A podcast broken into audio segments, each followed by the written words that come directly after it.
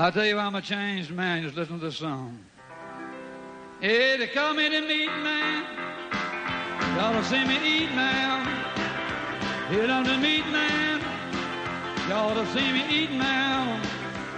I got jaws like a bear trap, a teeth like a razor, a maytack tongue with a sensitive taster. I was born out in Texas called the land of beef. Never catch a muscle greener, showing the hell like a meat. I'm the meat man. Y'all don't see me eat, man. You're listening to The Best Barbecue Show, and I'm your host, Yoni Levin. This week we have some great talks that I was able to attend during Barbecue Town Hall. Every year, Jeff Savell and his team create a day of information and updates for pitmasters and restaurant owners. This is the 5th year, and I'm truly grateful for being able to attend. This is a nice long episode for y'all. First up is Daniel Vaughn, barbecue editor for Texas Monthly and the man behind the Texas Monthly Top 50 list. He talks about how he chooses what restaurants to visit for his long list and some tips for restaurant owners on how they can successfully promote their business. Y'all know I love social media, so it's a treat for me as well.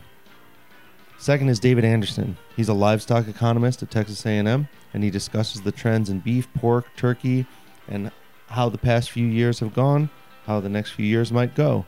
It's all predictions, so no one knows for sure, but his talk was full of information. If you listen closely, you can hear my notepad flipping because I was taking a ton of notes.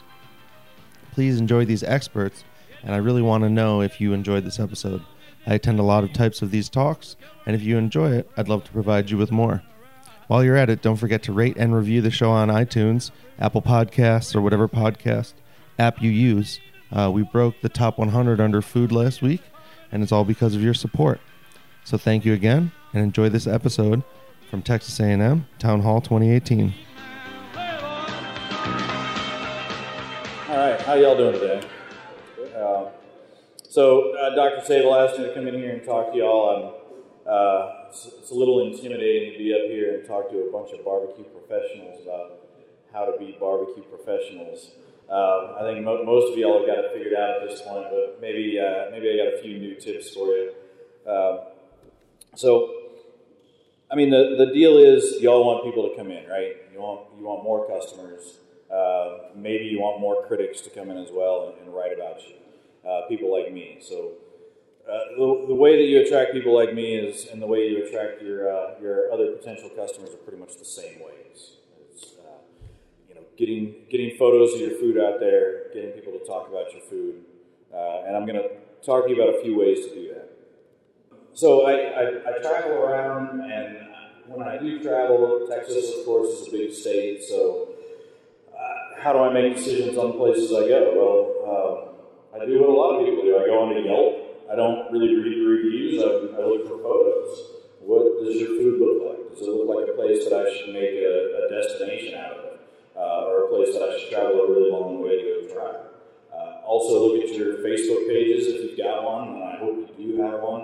That's one of the easiest tips about getting people to your place, educating people about the barbecue you cook, and giving them hopefully accurate information about how to find you and when to find you. But those photos that you're putting up on Facebook,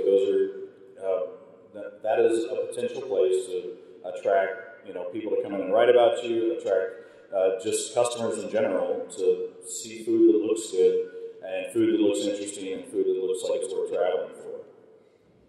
So, number one is just make good food. Make beautiful food. There might be some people in the crowd here recognize this platter. It's some good-looking food from El Paso, Desert Oak Barbecue. But they make great food, and they're in El Paso. It's a long trip for me to go take. And if they put out good-looking food for just the photos they put on their website, and then you show up and it's not consistent, or it doesn't match up with what it looked like online, or basically if they're just not consistent, that's going to be a really disappointing trip. It's going to be a disappointing trip for certainly me for having to fly to El Paso to try this food and be like, what's going on? You're not selling what you're advertising, but in this case, they certainly were. This is an incredible barbecue right here. And so they didn't disappoint, putting out consistent food. Also, just always serve your best. There's oftentimes where people get an opinion of their own barbecue based on the best stuff that they can make, not the stuff that they consistently serve. And this is a platter that I got the other day outside of Dallas. It was my second visit there. The first visit I went, the brisket was okay. And the owner said, he caught me out as I was going out the door, running out, "How was the brisket?" I said, it was pretty good, but it wasn't great. He's like, "Well, give us another try. Just come on back. I promise you it's going to be great." And, you know, I showed up a couple weeks later, and this is the brisket I got. You know, this is a brisket that had been just sitting out on the cutting block. The end of it had gotten really dried out. This isn't the way it was served. This edge that I took the photo of, this really dried out piece of brisket here, this was stuck underneath everything and face down on the butcher paper as if the customer was never going to see it, never going to notice it. But one of the tricks that I do to make all y'all's food look better is arrange everything, get it all set, and then the last thing I do is flip over the brisket so that it looks nice and juicy, so that me arranging the food doesn't detract from how good your food looks. So I did that same thing here. I flipped that brisket over, and this is what I got. This was the impression that they were giving to their customers about sort of how much they value the money that their customers are paying, that they're going to take a piece that they know is a little trashy, should probably just go in the trash, and instead they decided to hide it under a few other slices of brisket. So, serve your best. If you wouldn't want it on your platter, chances are you probably have some control over what's going on in that cutting block. If you wouldn't want to eat it, or if you wouldn't want to serve it to your mom, then don't serve it to the other customers. You know, that could have just as easily gone into chopped beef, or gone into chili for the next day, or whatever. But it wouldn't have created a bad impression with me or with any other customer. That just basically just serve your best. You know, the thing is, like, y'all are, as business owners, you have a bargain to keep up. You have your end of the bargain to keep up. Customers have their end of the bargain to keep up. To come in, pay for your food, eat your food, and hopefully enjoy your food. So just keep your end of the bargain up and always be serving your best. One easy way to do that is, here's brisket sitting on a cutting block. It's still nice and juicy, but if it sits there for 10 or 15 minutes, nobody's ordering brisket, it's going to get dried out. A really simple thing to do is just flip it over. Just flip whatever that cut side is down. Have it down on the cutting block so that when that next customer comes in asking for a slice of brisket, they've got a nice juicy edge to serve from. Also, make beautiful food. Do whatever you can to make it look great. This tray, this is from Pyon Lodge in Dallas. So this tray, this is the way they arrange their trough tray. So when you order the trough, and I order a few sides of it as well, this is the way they arranged it. I didn't have to do anything to this tray other than take a photo of it. Then the photo I took became an advertisement for that restaurant. Any photos that any of your customers take, put on Instagram, put on social media, put on Facebook, those are advertisements for your business. So make it look its best. Work on how are you going to arrange things on a tray. Truth Barbecue. So Leonard Botello IV, he's one of the best at, the way he cuts meat and finesses everything on the tray, it just always comes out looking beautiful. You get a tray of food from Truth Barbecue, you take it outside, set it down on your table, take a photo of it. You don't have to do a thing to it, and it's beautiful. It's appetizing. It's something that people want to travel for, something they want to see, something they want to eat. So don't make people work. I'll always try and work to make your food look as good as I can make it, because I want Instagram likes too. I'm vain. So I want those likes too, so I'm going to always try and make it look as good as I can, but not everybody's going to. So do what you can to make it look as good as you can. And, a few things that you can do is, this is sometimes people's only option to serve from is a styrofoam to-go container. But, you can just see the difference here. I'm not saying everybody's got to create a tray that's beautiful, But if you can see the difference here, this is good barbecue. So this is from a place in Abilene, Jay's Barbecue Shack. This was all good barbecue. That's that sausage there is actually a ghost pepper sausage. Up on the top left, there's bacon burn ends. If y'all didn't get the memo, you can't have a Texas barbecue joint anymore without having bacon burn ends on the menu. It's just a rule now. But you can see here, like it's still nicely arranged food. It's still good looking food, but it doesn't look nearly as good as that other food. So obviously, if you're serving something to people to go, you've got to put it in a to go container. But if you have another option for people who are eating at your establishment, even if you're a food truck, if you have another option of a way to serve it to make sure that when people take a photo of it, it looks good, do something other than this. And it might be as simple as changing the color. Like the black styrofoam containers just look better. They just do. So it's as simple as that fix. And I have no idea what the difference in cost is to purchase one over the other, but I know that the food in the black styrofoam containers just looks better. And you know, food on a plate can still look really good as well. It doesn't need to be on a tray. But this, again, this is a plate that I got from Brotherton's Barbecue in Fliberville. This is barbecue that I didn't have to do anything to. This, I got the plate, and it looked just like this. It was beautiful. I took a photo of it, put it right on Instagram. And, you know, the more you can do to make sure that the photos that your customers are not only making but seeing on Instagram feeds or on Facebook, on Yelp, wherever it might show up. Do whatever you can to make it look good. Pay more attention to sides. You know, these days, I think we're beyond the time where you can just do potato salad, beans, and coleslaw, and just leave it at that. Well, all right, so if you're Franklin Barbecue, you can do just beans and potato salad and coleslaw, but he's his own category. But, you know, there's people who are expecting a lot more, especially if you're in a city. People are expecting more options to come in. People are also expecting more vegetarian options to come in. You know, you might laugh, like, well, what vegetarians come to a barbecue joint? Well, it might be, you know, my wife who's coming with me who doesn't want to eat barbecue that day. And she's like, well, what are my other options? Well, if you come to Feed Just BBQ, oh, yeah, Erin's taking a photo here. She's putting that right on Instagram. See? But this is Aaron Smith's creations here from Feed Just BBQ. So you can go in and you can order just a platter of sides there. And they're all creative, they're all inventive, they're all well done. And some of them are unique to barbecue. Of course, you see some some coleslaw up there, and there's some potato salad. But most of these things are things you wouldn't normally find in a barbecue joint. Well, what does that do for you? Well, it not only creates options, but it also creates another reason for people to talk about you. You know, I'm sure Patrick loves it when everybody comes in.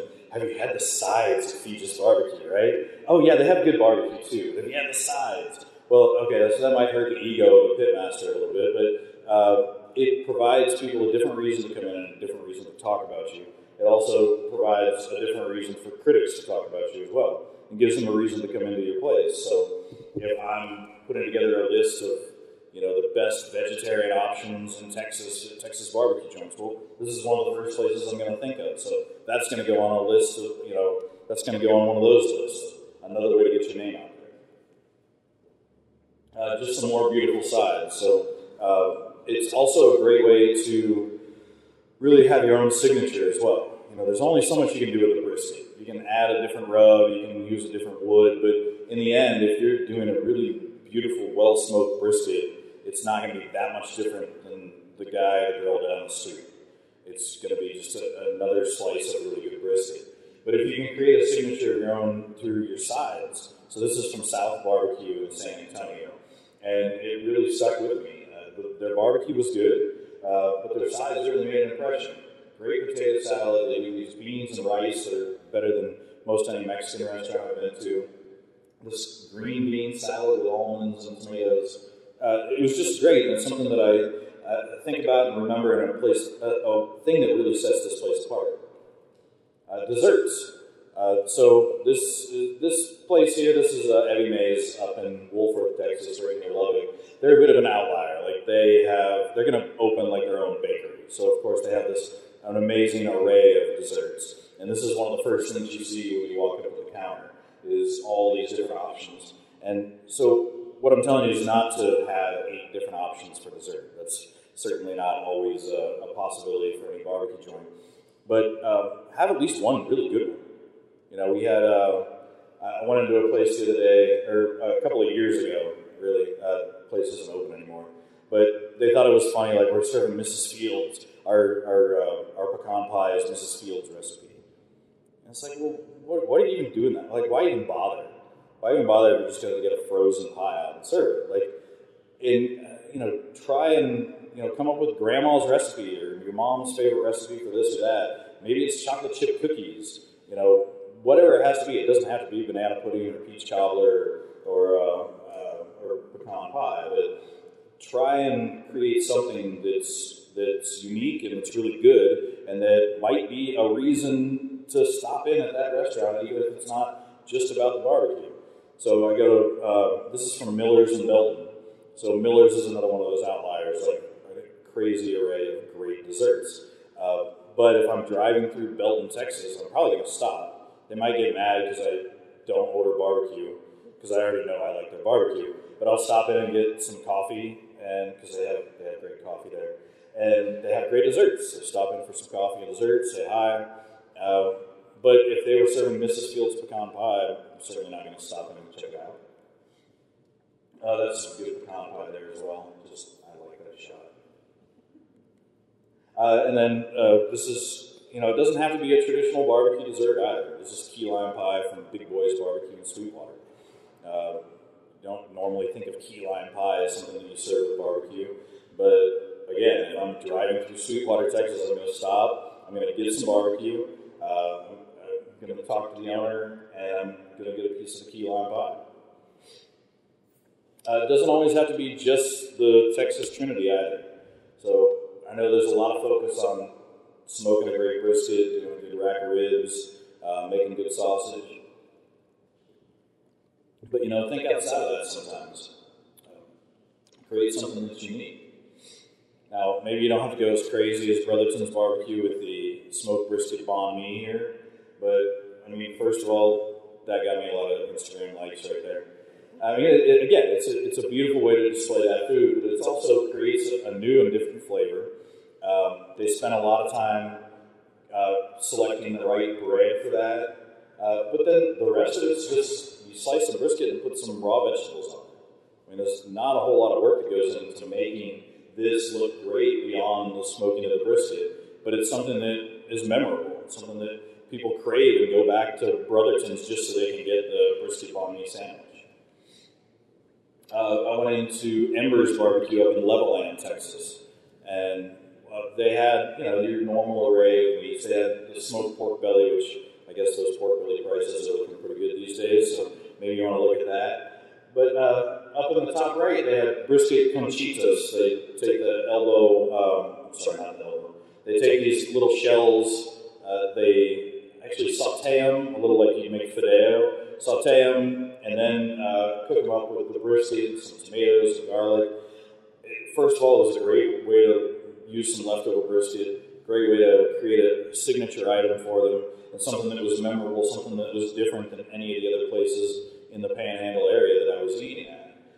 And then on the lower left, they did this brisket stew. It was really cold out. Again, it had everything to do with leftover brisket, but created this dish that not only was it unique and really good, it was also a meal on its own. So if you had somebody who was coming in who might not want to spend a ton on getting a 3-meat platter and 2 sides, they could come in and maybe just get a bowl of the brisket stew. And that was enough. That would be enough to bring people in. This is just a thing for me. This is a personal thing. Texas toast is awesome. It is so versatile as well. Like, you know, the people who come in to Texas from outside of Texas eat our barbecue, and they're like, what's with the white bread? Like, well, it's free, so you can't really complain that much. But, you know, y'all spend a lot of money on white bread, right? Because it is free, and I'm sure you see a lot of it in the trash cans. And I'm guilty. I've thrown a lot of white bread away. If I'm ever asked for it, I always just say no, don't bother. I don't need it. If you ask if I want pickles or onions, I'm probably going to say yes, but you know, I don't need 15 pickle chips. No, not most people don't need 15 pickle chips unless you're eating a whole rack of Louis Miller beef ribs. You might need like those pickle chips just to give yourself a little bit of relief in between. But don't waste your money on these things. Don't ask people if they want them, so that you don't have to just put them on platters that get thrown away. But then the other thing to do is just do Texas toast, just buttered Texas toast, because nobody throws that away because it's so good. Like buttered grilled Texas toast. And then also you never have to buy buns anymore, because it also makes a beautiful sandwich and a really tasty sandwich. So that's just my thing on Texas toast. If you want to save yourself from throwing away a bunch of white bread and also buying buns, just buy Texas toast instead and butter it and grill it and make awesome sandwiches out of it. Sausage. Sausage is another great way. I talked about ways to create your own signature, ways to create unique flavors, and there's really, sides we talked about, but sausage is a really great way to do that. You think of Lockhart barbecue, old style ring sausages they've got there. That's like one of the first things I think of when I think of that style of barbecue. It's not so much about the brisket or any of those things. That sausage is what is so unique about that area. And so many places, they just buy somebody else's sausage. Maybe they buy some commercial sausage that's already cooked, already smoked. They warm it up on the pit and serve it. And that might be something if you're looking to be able to serve cheap sausage wraps. But if you want to make an impression on people. Either make your own sausage, and I know that's an arduous task, and not everybody's good at making sausage, and it's a completely different skill than smoking brisket. But the other option is go to a local butcher shop, or go to somebody in the area who does make sausage, and talk to them about creating your own recipe, or having them make sausage for you, and having them deliver it raw. That way you can be in control of how it's cooked, how it's smoked, get that nice, fresh, snappy casing out of it, nice, juicy sausage. And you can also add in all of the flavors that you like. Maybe you don't like jalapeno cheese. Maybe you hate that low-melt cheddar cheese and you just want a jalapeno sausage. So, have them make one for you. Maybe you want to serve like a kielbasa, and you can do that. And that's something that people might come to your barbecue joint just to be able to try that. But I promise you, I'm not going to come to your barbecue joint so they can, I really need another link of that Eckerd sausage. Like, nobody's saying that, right? I mean, maybe it makes a cheaper sausage around, but, And I was in Bodacious Barbecue last week, and they make their own sausage, but they also have just really cheap hot links that are commercially made, but people in the area love them, and they just serve them for really cheap. Like, okay, yeah, you gotta come in and complain about our handmade sausage that's delicious, and complain that we don't have those cheap-ass hot links, then fine, here's your hot links. This is the Chili Relleno sausage from Tejas Chocolate and Barbecue in Tomball, Texas.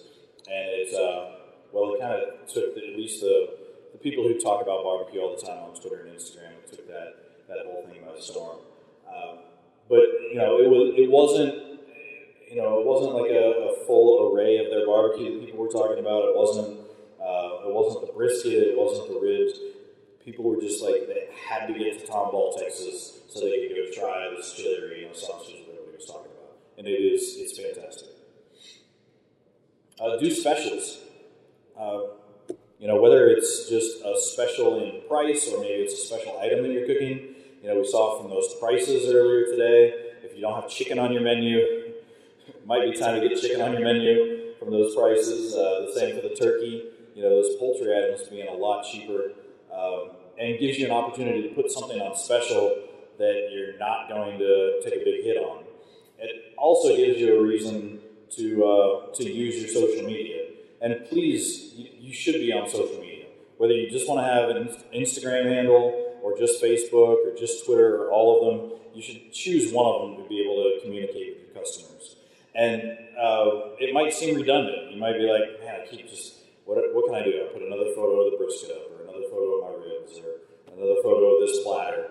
Well, if you do the specials, if you do like maybe you cook a special item. This is from Bodacious Barbecue in Hallsville, and they only do these pork steaks once a week. But that gives them a reason to get on social media, talk to their potential customers, their regular customers, as a reminder, like, hey, come in, we got the pork steaks up there today. And then, you know, they can take the same photo and reuse it week after week, and that's fine. And another tip, if you're going to do something like that, pay, if you have the means, and I know there's people in here just doing pop-ups or have, you know, food trucks, and they don't feel like they can deal with this level of overhead, but bring in somebody to take professional photos of your food. And maybe it's just a friend of yours who takes some good photos, but, you know, take a couple hours, take photos of all that food, and have that just in your bank to be able to put those out there on social media, put them out there on Facebook to remind people of how great your food looks and what they should be coming in to eat. This is from Raygel's Barbecue. I mean, this... people are lining up just, what is it, every Wednesday, Russell?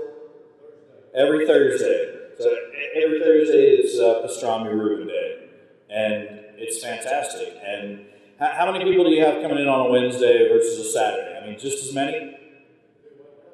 Does this bring in more people on a Wednesday than before you had this on Wednesdays? Thursdays. Thursdays, going on Thursday for the Pastrami Reuben. Thursday is one of your busiest days now. I talked to John Brotherton. He does Tex-Mex Tuesdays. Their Tuesday evenings are just as busy as their Friday and Saturday evenings. And that's just because they do this special thing once a week. It brings people in. And these specials, maybe you don't need to even think about having a special on Friday, Saturday, or Sunday when you already have your bulk of customers in. But, you know, you're paying overhead for that space on Mondays, Tuesdays, Wednesdays. Do something that you can to bring more people in. Also, use your own work. I'm not going to tell you whose website this is from. It's from a top 50 barbecue joint. It is not Franklin Barbecue. And that is most definitely Franklin Barbecue's barbecue. Use your own work. Take your own photos. Maybe ask people like me, hey, can I use that photo? Like, chances are I'm going to say yes. You know, can I use that photo on my social media? Just don't use other people's. It doesn't look good. And then, you know, the future is plant-based. We're going to see a lot more of this vegan brisket. I think you should probably start looking into it, start smoking it. I got y'all, didn't I? Yeah, this stuff's terrible. It's really bad. It's really bad. But if you're going to look for vegetarian options for people or vegan options for people to bring them into your barbecue joint, you know, vegetables are good. This is smoked cauliflower from 18th and Vine. It's the smoked cauliflower steak. You know, your carnivorous customers might turn their nose up at it, and maybe they'll never order it, but that's okay. Maybe the person they're bringing who wouldn't have otherwise gone to that restaurant, it gives them an option of something to eat, and it sure looks a lot better than that, right? I mean, cauliflower is still good. I like cauliflower. Make sure people can find you. This is, I'm picking on Ember's Barbecue here a little bit in Levelland. It was a business that was really struggling. And when I went to visit them, they talked about their struggles. They're in Levelland, Texas, so they don't really have a huge population to draw from. It's a 30-minute drive from Lubbock. But if you see the search here, there's nothing in the upper right-hand side from Google telling you where this business is. That means that if I'm in Levelland or anywhere near Levelland and I search barbecue, it's not going to show up. If I am in Google Maps and I type in Ember's Barbecue, it's not going to be able to find it. If I'm in Waze and I type in Ember's Barbecue, it's not going to find it.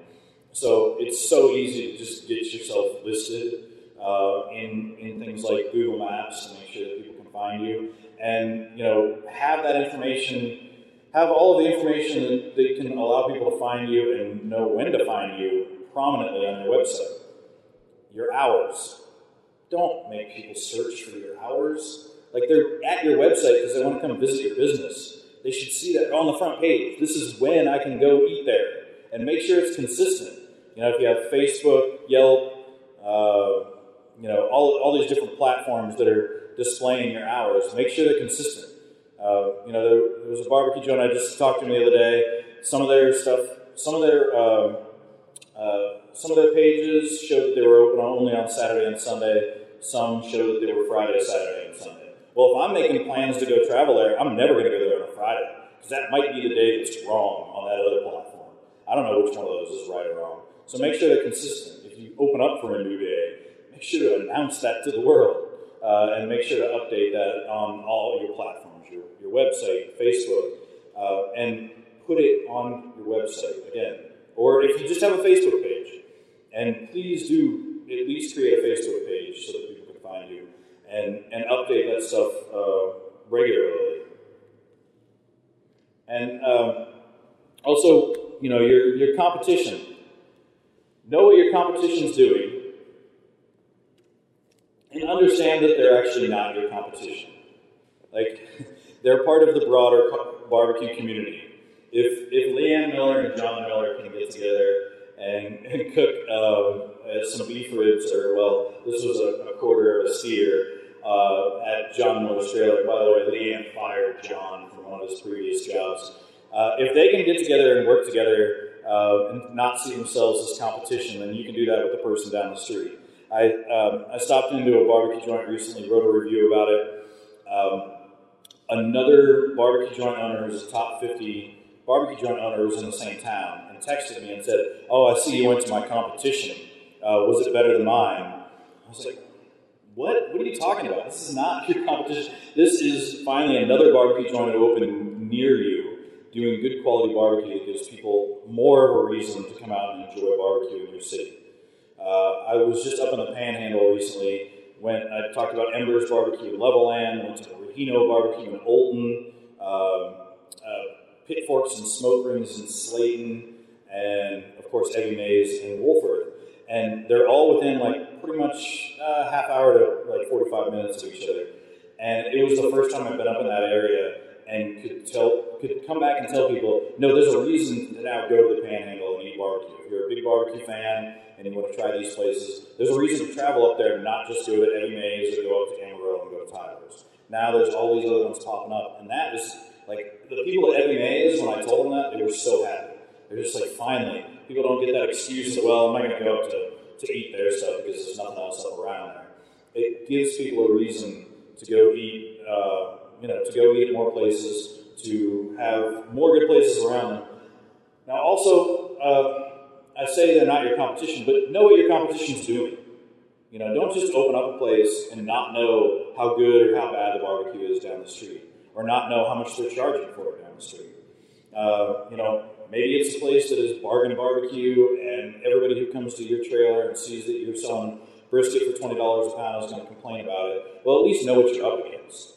And also know what you're up against on the high side as well.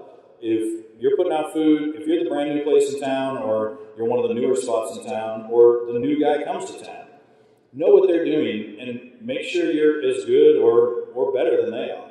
But don't be ignorant of it. They're right down the street. Go give it a try.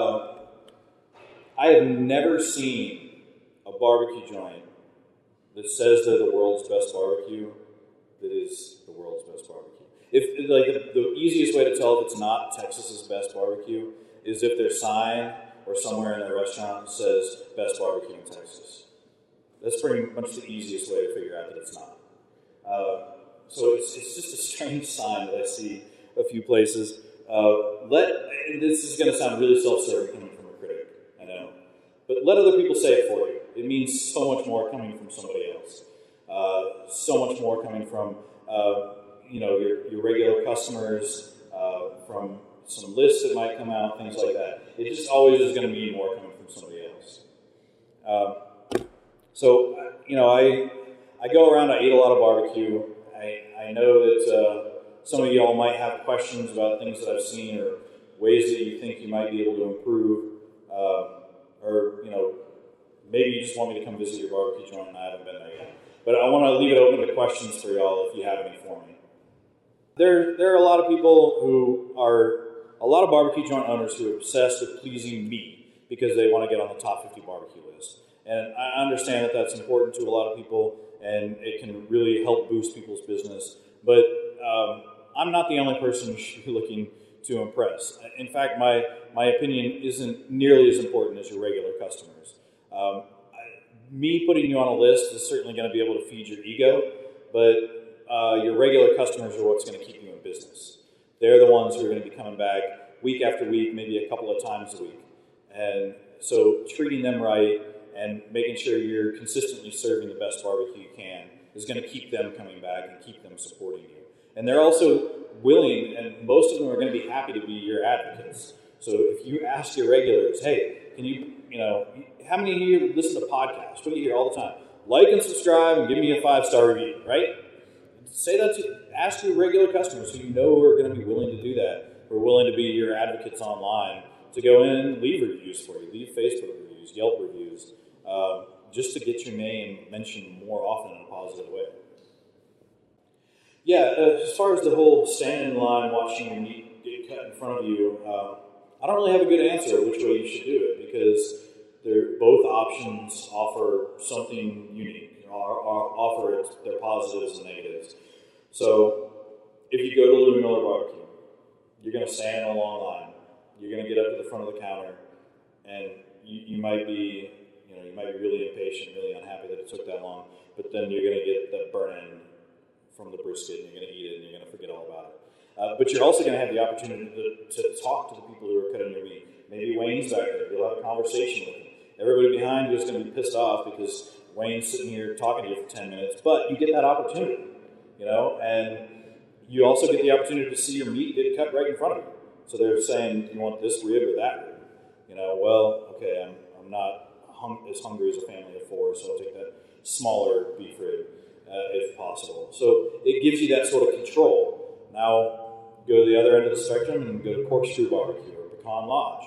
That line is long, but it moves fast, right? The reason it moves fast is because you place your order, you pay for it, and then everything happens back in the kitchen. And then they call your name or your number, and you come and get it. You don't really have the control of which rib you're going to get, or that's not going to be enough brisket, I'm going to need some more. You don't have that level of control, but it all happens a lot faster. So, which one of those things do you want out of your barbecue joint experience? For a barbecue joint owner, selling by the pound, cutting it right on the block is going to be better for your profit margins. Because if somebody orders a quarter pound of brisket and they put that order at the register and you pay for it, then it goes back to the kitchen, and you end up with a third pound of brisket, well, you're not paying it. They're not going to ask you to give a few more dollars. Like, that's just money that the restaurant just lost. So, that's another upside downside of that. So it's hard to say. It's sort of how do you want to interact with your customers? And, when we talk about barbecue lines, the one that often comes up is Franklin Barbecue. It's like, stop. It's like, it's its own category. Nobody else has a 4-hour line. People tailgate in the Franklin Barbecue line. Nobody else, there's no other barbecue joint quite like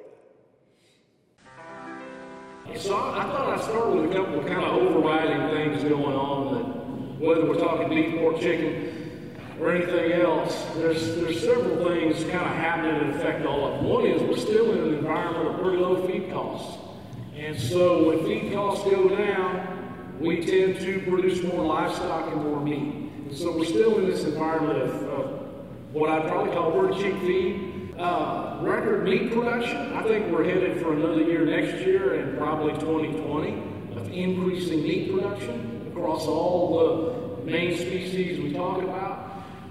If there were a couple of things that I was thinking back to last year when I was up here talking, there's a couple of things that I think surprised me a little bit. One was what I would probably call is basically growing demand. I've been amazed at how strong the demand has been for particularly beef.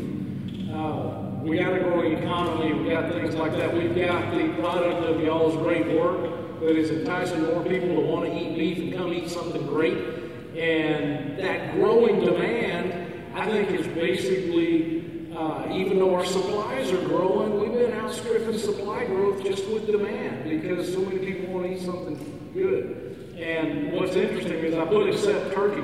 I think if we looked at one of the interesting things going on in terms of turkey, the opposite seems to be happening. where the turkey industry is really struggling to, they're actually looking to cut production because they've been unprofitable, yet prices continue to decline.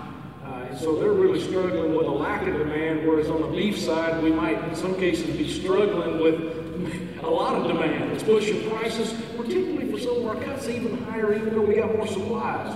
And what I'd also say is just booming beef exports. We've got we got a record amount of beef being exported this year.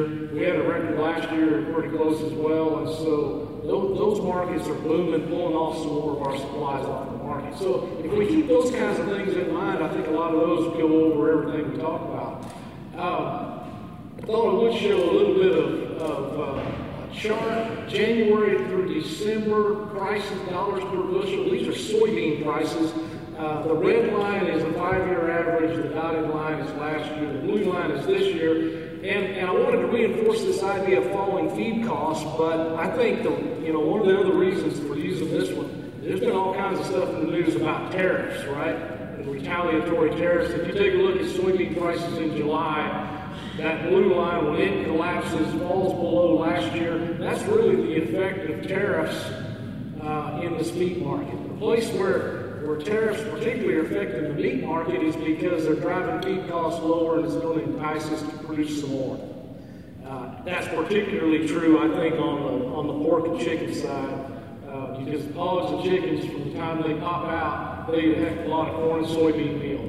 And so that's, I think, where we see a little bit of effect of the tariff, but it also reinforces this idea of the feed's pretty cheap, relatively speaking, particularly compared to that average. Thought I'd show commercial meat and poultry production. I mentioned record production. I started in 95 on this chart. The dark blue at the bottom is beef, pork. The light blue is chicken. There's a green up at the top for turkey. There's a little tiny red thing if you're a fan of lamb and veal. I'm sort of a fan of the lamb side myself, but it sort of washes out. It's so small. But, you look at the trend of that. We continue to produce more and more meat. We're going to produce a record this year. I think another record in 2019 and a record after that in 2020. And obviously a lot of that growth in meat production is headed to foreign markets. We export about 11% of our beef. We're exporting about 23% of our pork, another 18 or 19% of our chicken. And so that's where a lot of the growth market has been in recent years. So just to kind of have that in mind too. Usually we think right off the bat, we're going to produce more stuff. What's going to happen to the price? It's probably going down. I think we'll make a case that maybe on the beef side, we've had some demand sort of match that growth in supply. So let's jump on cattle and beef for just a little bit. The big picture is growing supplies. We still have more cattle. We've got a growing beef cow herd. More supplies. I think we're going to have more beef production next year, another 1% or 2. Really a year of, I think, tremendous demand for beef and some growing supplies. So I'm going to show a bunch of charts around beef to kind of pull out some stuff I think are interesting in the overall market. But that basic idea of growing supplies, yet pretty darn good demand, sort of covers the beef side. So what I have here is just our cow herd going back to 1988, heck, you guys know the cattle industry is cyclical, right? And it's affected by drought, it's affected by profits. If ranchers make money, we expand our herds. If we're losing money, we cut our herds. Because of biology, it takes a long time to get that calf from the time she's born, and even more from the time she's conceived, and you plan to hold that heifer to the time that we have a steak or any other cut off the animal. So we push, that animal from the time they're born, it's a good 18, 20 months before they go to market. And if we want to go back to holding back that heifer, they increase our herd, we get out to about 4 years before that happens. So there's a long biological lag, and you can see a bit of that cycle going on. And what I'd highlight in the last couple of years, we had a growing herd. We were up 1.6% last year. I think we're going to be up maybe 0.5% this year. Because the data, when I say this year, the data comes out for January 1. So January 1, 2019, I think it's going to be about 0.5% more than January 1 last year. So a little more beef production, more cows, as the basic building block of livestock. You know, I usually focus on the cows because if we have more cows, we don't have more calves, there'll be more beef production. So, you know, essentially that's where I think we're going. Is we're still growing a little bit in terms of beef production. We got a few more dairy cows also, which will be important in a minute. I'm going to talk about how many cows are in the market. So I think a couple other, I'm going to kind of, this is going to be a lot of sort of a shotgun approach, I think.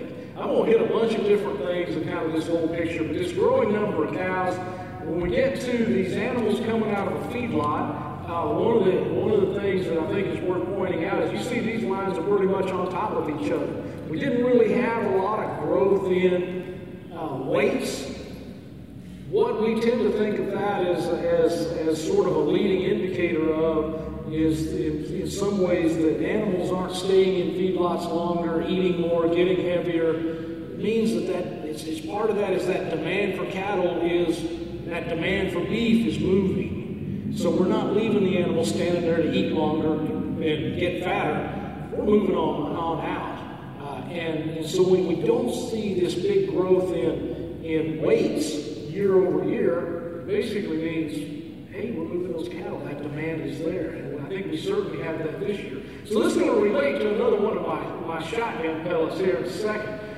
But if I look at weights not changing, take a look at beef production. Beef production has been relatively close to a year ago, up a couple percent. If I look at that solid blue line versus the dotted line from last year, particularly in the last few months, particularly in this late summer, we actually had beef production very close to a year ago. So we think this idea of more cattle, more calves, more beef, yet the weights aren't growing, the demand is there for the animals, so we're pulling them through the market faster, and yet we have beef production that's just barely growing. So when we think about prices, you know, we think about this idea, well, are we getting more supplies? Well, just a little bit more. This isn't a huge rapid growth in supplies given the cow herd. So take a look at the production there. So keep that in mind where we look in like July, August, September. We actually had some weeks with less beef production than we did the same time the year before. People always ask me, take a look in there. You see some pretty sharp dips, right? Those are holiday weeks. Memorial Day, 4th of July, Labor Day, when packing plants are closed for a day out of the week. And so you see it show up in the statistics really fast. So that kind of explains why we see some of those sharp declines. And of course, the end of the year is Christmas, New Year's, right through there. So it's always been interesting that you see this in the data, the holidays right away. So beef production just barely above a year ago. So, I'm going to start with this one. I think Jeff and Davey had some tweets in the last week about grading and things like that. I want to just show this beef grading choice. I got a 5-year average on there, and you can see the last couple of years we've been well above that average. What I think is the interesting part is take a look from about June, basically the middle of that chart, until just a month ago, where we were actually, of the carcasses that were being graded, fewer of them were grading choice. And if I take that through that time period, and I showed you beef production on that earlier slide, if I put the two together, we were actually producing less total choice beef than a year ago, even though our production's higher because fewer of them were grading choice. So there is a reason. I don't want to get out of my lane too much being an economist. These guys can jump in, but there is a relationship between weights and grade. And at what point, at what age they go on feed and some other things, but the faster we bring those animals through, the less time they have to put on more weight. The less time I think we see an effect there. So one of the things that's gone on in the last few months is we've had actually less choice beef. So if you're interested in buying beef products that are choice, also, there's less supplies around. So you might have seen some higher prices, and it's simply a supply-driven thing combined with what I already talked about or mentioned, this growing demand for beef. There's less supplies to feed that growing demand. So you might say, well, gosh, if less of it is choice, what were those critters that didn't great choice? Well, actually, what it turns out is there were more primes than a year ago in this same time period. So the difference, the ones that didn't great choice, they either ended up prime or select, because we saw growth in the supplies of actual prime. So we'll go through this time period and where we got the percent graded choices down 2 or 3 percentage points from a year ago. We actually had prime up a couple percent. We had select up a couple percent. That's where they went. So we actually had larger supplies of prime beef and fewer supplies of choice throughout the summer. You'll notice that choice actually picked up above a year ago, finally, in the last month. Not only that, but we have more carcasses grading prime. In fact, nationwide, last month, we've had about 9% of all carcasses grading prime, which is a big number historically. If we break it out and we go to someplace like Nebraska, more than 10% of the carcasses in the last month in Nebraska have been grading prime. So there's more prime supplies and more choice supplies on the market as well. I think over the long term is this idea of choice. I think that's a big part of demand. I think we found a lot of consumers who want a higher quality product. And just at the time that as an industry over the last 25 years has stressed a higher quality product. So we're not only producing that, but we happen to be producing exactly what people want at the same time. So anyway, I tend to think that this idea of choice being below a year ago this summer, I tend to believe that's sort of an aberration in the market, quite honestly, where we just had a hard time supplying that at the rate that we were moving cattle through. So it's not something I expect to continue. I expect we'll still have growing supplies and a little more, something matching this year in terms of the amount of grading choice. So the idea is, so between prime choice and select, where's it coming from? Is the prime taking that chunk out of choice? Is choice getting worse and it's one of the others getting better? Can we say it like that? But essentially, I think it's more that it just so happens where the difference is we had a few more grade selects, so we had some more on the lower end, yet we had some more on the higher end. So is on the stuff on the higher end, is that on purpose with people planning trying to get that? I think we certainly have that, particularly in specialty markets, we were trying to get that. Yet with the overall supplies of the bulk of our beef that we produce, it just didn't make it that far. Yet we have specialty things that are continuing to shoot for that prime market. And they're achieving that, so we're growing prime. We've tended to grow prime and grow more choice at the expense of select. So long-term trend, choice is going up, prime's going up, select's going down. But again, we're trying to hit a premium market because choice sells at higher prices, select does. So we're trying to get there to capture some of that premium. Did that get anywhere close? Good, I was hoping so. That's a great question, because I think what's going on here, and from the tweets last week out of their recent work where we see different days of the week and grading in the week, this is taking that weekly average across everywhere. So we've sort of shifted up all of our beef worth. It's coming at the expense of select. Where you see that sharp decline in the premium for prime over choice. And essentially all I'm suggesting here is that a lot of times markets work. We produce more prime. How big is that market for prime? Could we in theory oversupply the prime beef market? And could that premium come down? I think that's exactly what we've seen as prime beef has gone up. As we're producing more of it, we've eroded away some of the premium because there's just plain more supplies there.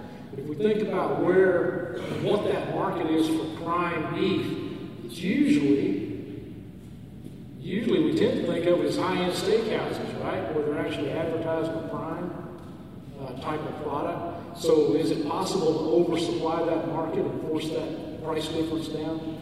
I think it is. I think we see that right here. I think particularly for y'all, there is a prime market as well as we think about In this case, brisket values. I used this same chart a year ago. I thought I'd update it and use the same thing again to see if this works, but I've got my quality grade. Where green is prime, you know, branded, choice, select, and ungraded. And each one of those sets of bars is a month from a year ago through November. And one of the things that there's several things I would point out of this. One is the overall level of price that you don't see here, but the overall level of price is higher than it was. I think clearly one of the things we're seeing is that this growing demand for beef hits this particular market more so than some others. And meaning we're the demand is going to outstrip the supplies. We actually see premiums for prime over choice that a couple years ago I would have said never happens because it never shows up in the data. Basically, prime, choice, select all sold at about the same price. We're actually seeing premiums grow there for prime briskets out of the primal values, and we continue to see the branded carry a premium throughout the year. I think something else is interesting too. If we look at the overall level of prices, one of the things we saw last year was I thought we saw some really surprisingly growing prices given the growth in supplies. Particularly, we always think about getting through St. Patrick's Day, right? Yet, while prices sort of fell after that, they maintained a much higher price than I think we normally would expect given the supply growth. I think that is simply a relation to demand for the product, that consumers want this product. And there's a lot of tremendous great products or great restaurants starting up, and people want to buy this, and I think it's fueling a change in our price relationships where briskets are more expensive relative to other cuts than we've seen in the past. And quite honestly, if I'm looking forward to next year, I don't see any reason why that would change. That we continue to see a higher premium, a changing price relationship between different cuts. And it's simply because y'all make good stuff that people want to buy. I mean, and so what are we doing? We're driving demand for the product because people want to buy it.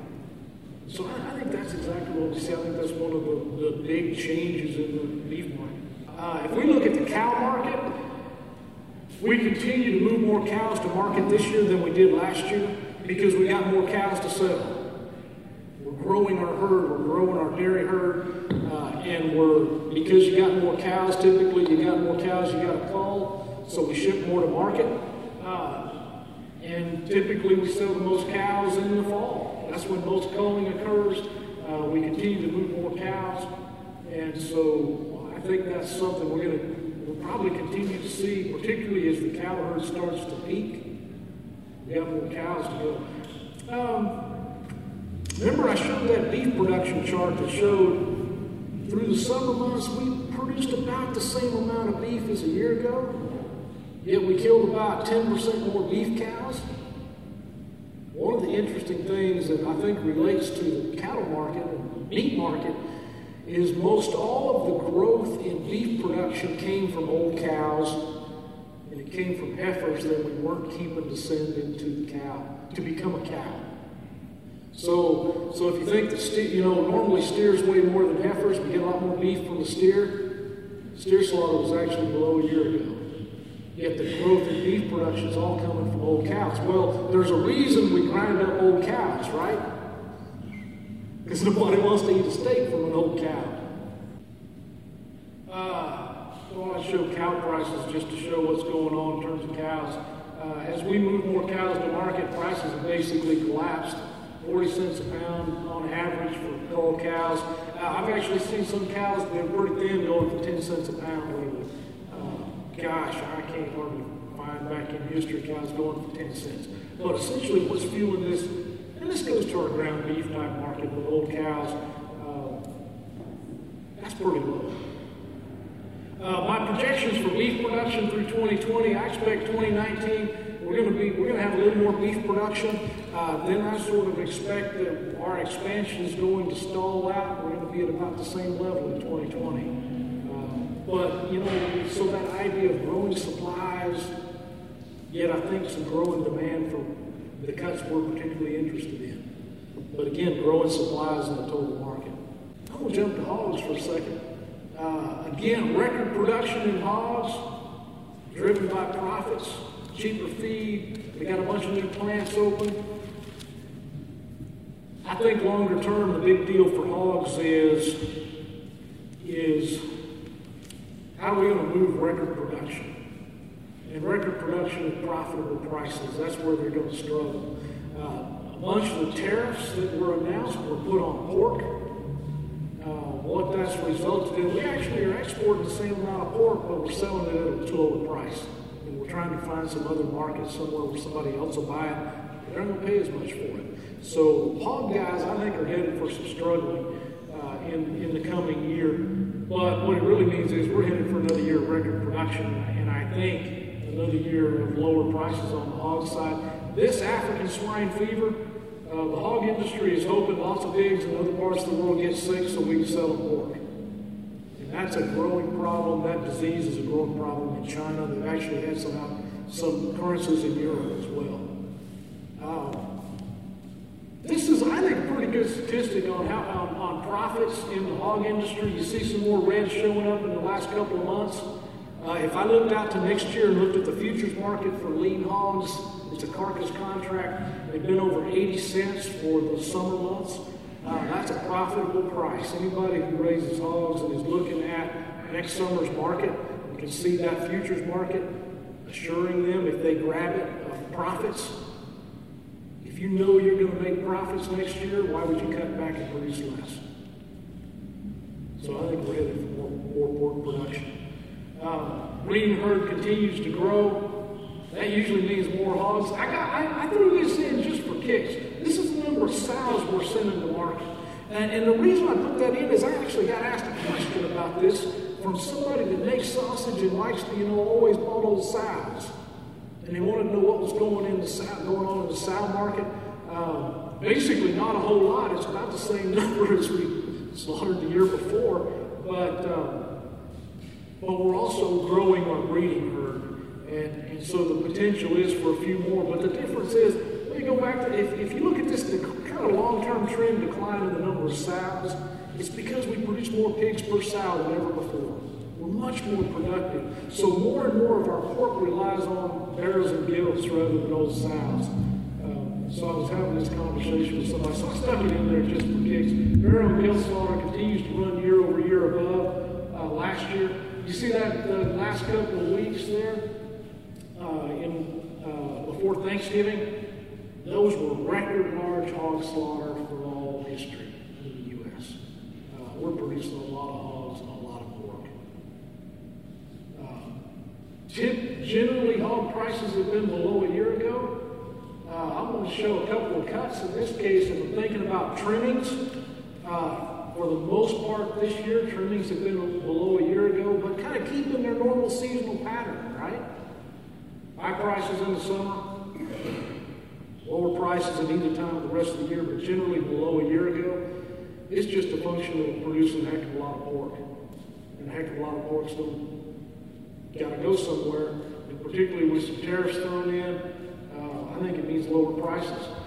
Same thing on the ribs, particularly when seasonally, both seasonally and with some tariffs, we've got spare ribs basically below a year ago from about 6 months this year. Again, more supplies on the market. Bellies. I use this to talk about, when people want to talk about volatility in prices, I use the belly market. It's hard to find something wilder than this. Yet, basically though, more supplies, more hogs, more bellies, a lot more of it in the coming year. So I think overall, lower prices on the hog side, just because we're going to produce a lot of it. I'm going to make a couple comments about chicken and turkey. Chickens, we're expanding production, just like it seems like. You know, it used to be if you worked in the chicken industry as a market analyst or economist, forecasting chicken production was easy. Everybody had a ruler in their desk. You just stuck that ruler going like that, and that's what we were going to do. I think chicken's headed for something. We're going to change the slope of that ruler a little bit. The turkeys keep struggling, and it really boils down to, I think we've got some big changes in the turkey market ongoing where they don't know what to do with the stuff. You got a whole bird market driven by holidays, right?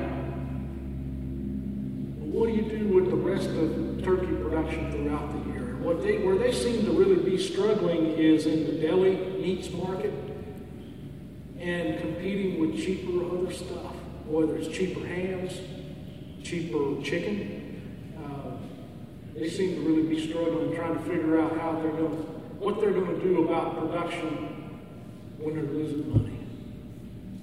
And normally that means we're going to produce less of it, right? They haven't quite figured out how do they match the whole bird market needs at Thanksgiving with losing money all the rest of the time. On the chickens, I thought I'd just point out the number of chicks that we place in houses to get grown out. Look over the last couple of months where we actually are slow, we're actually placing fewer chicks. We place fewer chicks, it means less chicken production. In a fairly relatively short period of time, coming next year, I think we're going to cut into chicken production and actually see some declines. And the reason why is, and I'm going to use just leg quarters. It doesn't matter what part of the chicken I show. Breasts, legs, wings, leg quarters, whole birds. It all looks like that with prices way below a year ago and falling. And even with some cheaper feed, those prices are low enough to, I think, force them to have to start figuring out, to try to cut production a little bit to boost prices. And so I think they're basically stuck right now. I think the tariff stuff and the feed costs gave them a little bit of relief. The prices keep falling on what they're selling. And so I fully expect, you know, some continued pretty low chicken prices. And, but we'll see. But coming in the spring, we ought to expect some less chicken production in response to this. They can respond faster than we do on beef or hogs, right? It doesn't take very long to raise a chicken. So I do expect some changes in the chicken market in terms of some tighter production. You know, if I should have bought wings too. I mean, you know, it used to be wings were worthless, right? Till buffalo wings started. But even football season hadn't helped them too much. Wings have been cheapest they've been in years. And I think they're just praying with the Super Bowl where you get here and sell some more wings. It's sort of a disaster area on the chicken side. Turkey production, you know, we got turkeys basically the same level as we had on average, the same level as last year, yet turkeys have been 20% lower than they were a year ago. And this happens to be for the whole, well, kind of 8 to 16-pound whole bird market. But that, I mean, that's struggling. That's what they produce, and they produce them all for the holidays, right? And how do we move turkeys?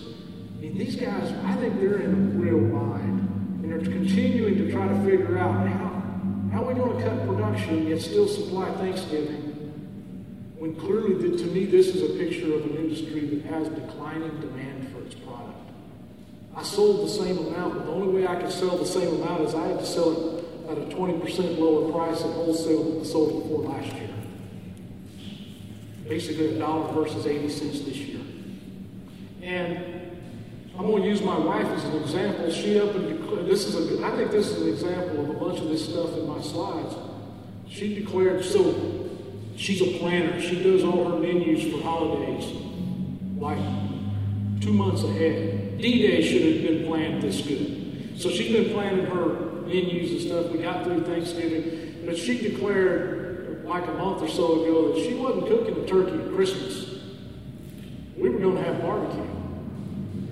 And so, yeah. So, I said, I don't care. I said, I'm thinking, thank God, finally, you know, after all these years. So she's been planning that out. But you know, I think that's something we see going on everywhere throughout this. Is one, that's part of turkey's problem. She's not going to do a turkey at Christmas this year that she's done forever. we're going to have something else. Yet it also highlights, I think, this change in demand on the beef side, particularly barbecue side, that's driving the demand in on the beef side of things as well. So I didn't tell her I was using her as an example, but since she's not here. She does. She's been planning menus for like 2 months. It's the damnedest thing. I'm more like, well, let's just show up and eat, you know. But I think it highlights exactly what's going on, but it also tells me on the price side, there ought to be some pretty good prices for turkey products around. And does, you know, does that provide some opportunities? Somehow the turkey people got to get through this, and I think it means long production. I want to say a couple, I'll make a comment about dairy. Just because I did last year, but basically dairy's pretty fascinating, and I think. It's an industry where production continues to go up. Our production of milk continues to go up, yet we consume it differently, don't we? Fluid milk consumption continues to fall because of alternatives of what we want to drink, but we consume, but total milk consumption in the U.S. is going up, and it's because we eat more cheese. And we eat more stuff like Greek yogurt, and butter is back, right? So we decided that, you know, the other stuff, it ain't no good. We're going to go back to the real thing, which was butter. So butter consumption is the highest it's been in 45 years. Cheese consumption continues to go up. I guess as long as we keep eating pizzas, we're going to keep eating cheese. So, and so it continues to go. So as a whole, we're consuming more milk. We're just not drinking it. But we've gotten to the point that we have a huge amount of supplies of milk in the world, and prices continue to stay low. We're going through what I've characterized it as the next big ring out of dairy farmers in the U.S., where we have more farmers going out of business, got more growth. Hey, they call me the meat man. Y'all don't see me eat now. Hit on the meat man. Y'all don't see me eat now. I got jaws like a bear trap, a teeth like a razor. I made tack tongue with a sensitive taster. I was born out in Texas called the land of beef. Never catch a muscle greener, showing the hell like a meat. I'm the meat man. Y'all ought to see me eat, man.